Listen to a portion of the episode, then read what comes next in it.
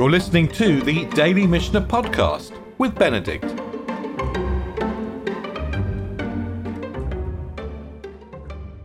We're going to start the sixth chapter of Eruvin today, and we're going to engage with the question of practically how do you make an Eruv and what kind of things can go wrong.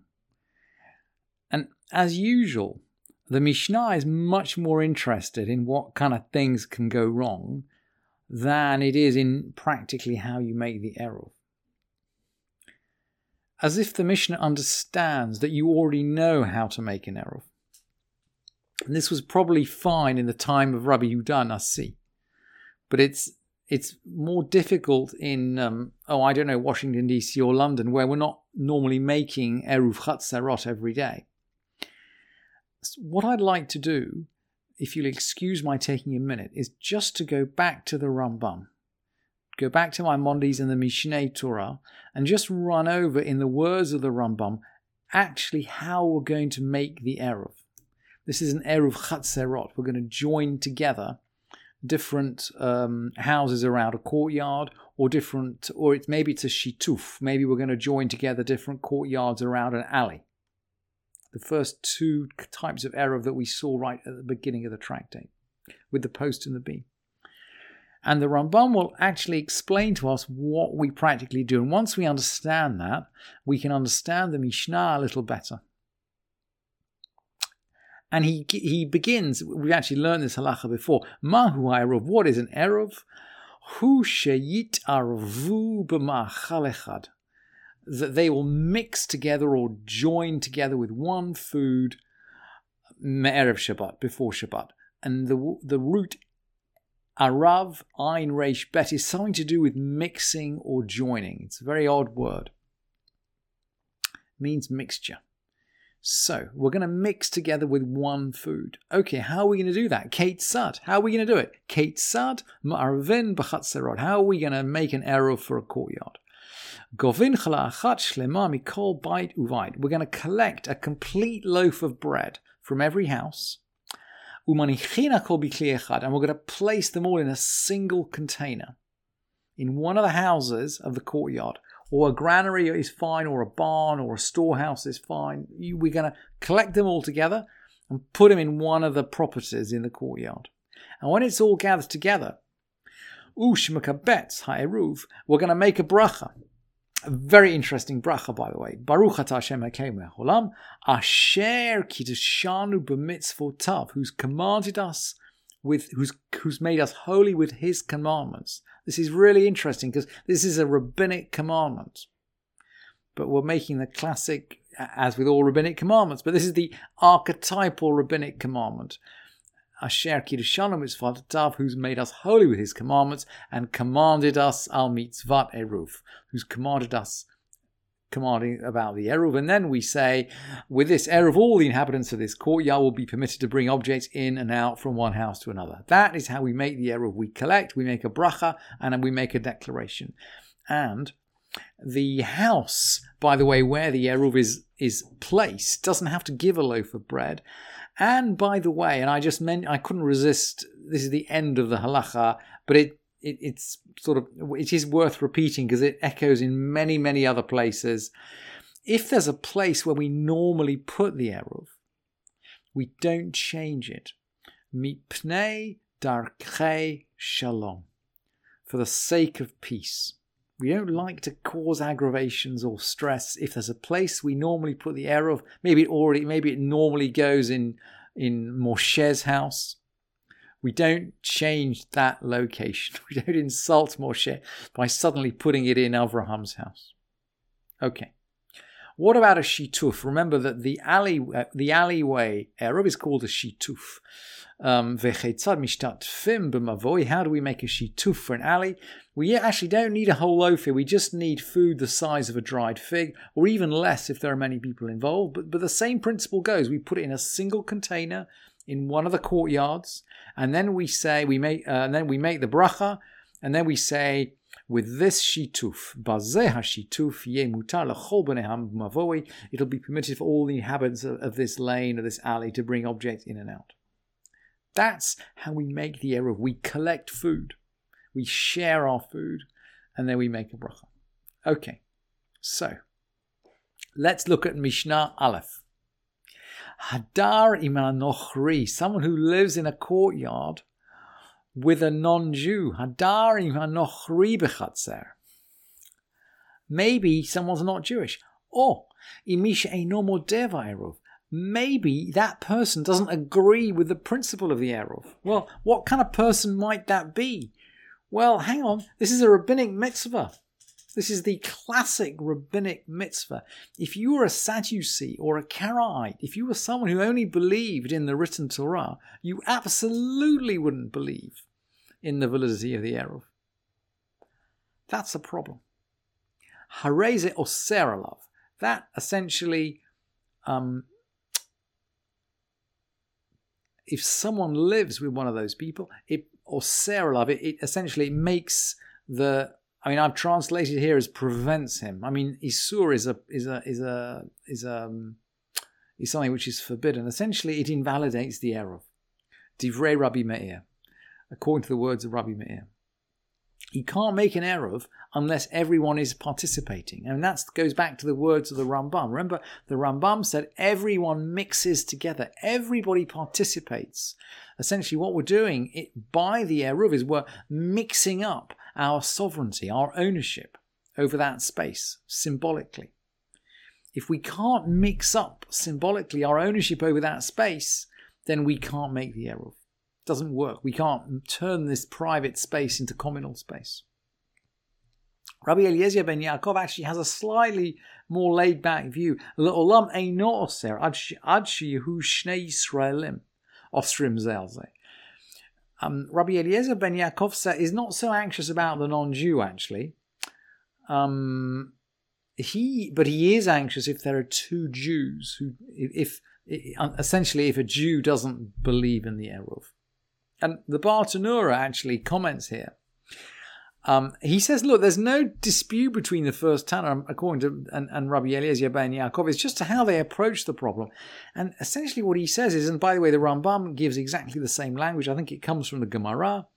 He says, um, Dirat oved kochavim love shma dira. The residence of an idolater is not called a residence, i.e., he doesn't seem to have ownership over the space. And that's why um, you can't say his ownership is not mingled with ours because he doesn't own the space anyway. It's a really interesting idea. But uh, the Bartenura says the rabbis decreed this. De gazar rabbanan kadei lo yadur Yisrael ima oved kochavim. So a Jew shouldn't live with an idolater. Shelo yilmad that he wouldn't learn from their actions. I, I do remember, by the way, a Dayan in London once permitting us to carry in space that was shared with a non Jew. And we explained to the Dayan that this was a very kind lady who let us use her, her roof terrace to build a sukkah on during Sukkot. And she'd actually allowed us to place our sukkah on her roof terrace. And he was very pleased. And at first he said, Well, maybe she's Jewish he couldn't believe that someone was so kind who wasn't Jewish. But he did actually uh, uh, eventually allow us to carry in that shared space. So we could carry on Cholamod Sukkot into the Sukkah. Different kind of person, not the sort of Oved Kochavim they had in those days. Rabban Gamliel said, Ma'asebet Sidoki Echad. A Sadducee once lived with us in the same alley. He used to live with us in a certain alley in Jerusalem. Amar lanu Abba, and father told us, who is Abba here? Abba here is Rabban Shimon ben Gamliel, right? Rabban Gamliel's father. Rabban Shimon ben Gamliel was the last of Bet Din before the destruction of the of Jerusalem, essentially the last of Bet Din before Rabbi Yochanan ben Zakkai. So he remembers living in Jerusalem. He remembers what happened there, and of course they had Sadducees in Jerusalem in the first half of the you know first century of the Common Era. So he remembers living with Sadducees. Um, the Rambam actually says there's a particular Sadducee who was the uh, kind of an arch, arch, arch non-believer in in rabbinic Judaism. But anyway, he said, "Hurry up and bring your stuff out." Maharu v'hotziu et kol hakelim. Bring everything you need out into the um, the alley. Ad shelo yotzi ve'yasur alechem. Before he brings his stuff out and prevents you. Whether this is him bringing stuff out in order to take possession of the alley, not quite clear.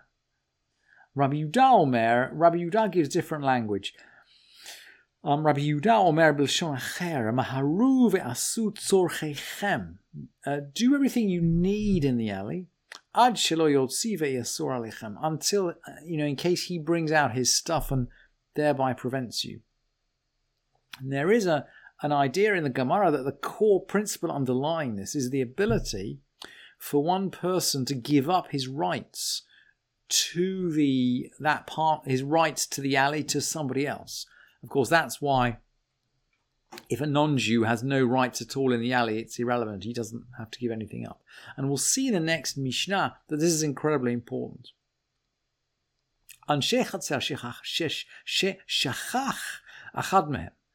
So maybe one of the um, out of the people in the um, courtyard, one of them forgot forgot to join in the eruv. They forgot to contribute their loaf.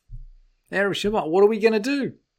What are we going to do? Because if we don't do anything at all, Beitu Asur Milot um, his house is forbidden both to him and to them for taking in or taking out. Uh, lo vilahem, veshilahem mutarim, vilahem but their houses are permitted actually both to him and to them because they've made an eruv, right? So he can carry, say, from um, the courtyard into one of their houses, or from one of their houses into the courtyard. He just can't carry from his own house into the courtyard. But here's the but: Nat nuloru shutan, hu mutar v'henasurin. If they gave, if they gave their part in the courtyard to him, that's now his private property. Humutar v'heinasurim. He's permitted because they're forbidden. They're forbidden because it's they don't. Their eruv doesn't work anymore because they've given him the they've given him the, the property. Of course, he doesn't need an eruv because it's his property. And it can go the other way too, by the way. So he could declare on Shabbat that he gives them the space, and that um, fact, that is probably the mechanism that allows, that is probably the mechanism that allows them to take in and out and in and out and in and out. If he didn't do that, if he didn't hand over his portion of the courtyard, I think there would be a problem. The Gemara spends a lot of time looking at this, I'm afraid, and I, I wanted to bring you the Gemara, but it's so I, I could not find a way of compressing it, I'm afraid. Now, Hayu Shnaim, but this is really, this idea of giving up is very important. Hayu Shinai, maybe there were two who forgot. Osrin zel she'echad noten she'echad noten rushut v'notel rushut. If there are two, they have to to to restrict each other. They they have to, if you like, um, you can't figure out any way in which they can participate in this eruv. One person can give up a share of the courtyard and can take a share of the courtyard. So you can play games with ownership if you've just got one person. Shnaim not nimrushut. Two people can give ownership. Ve'ain not lim rushut, but they can't take ownership.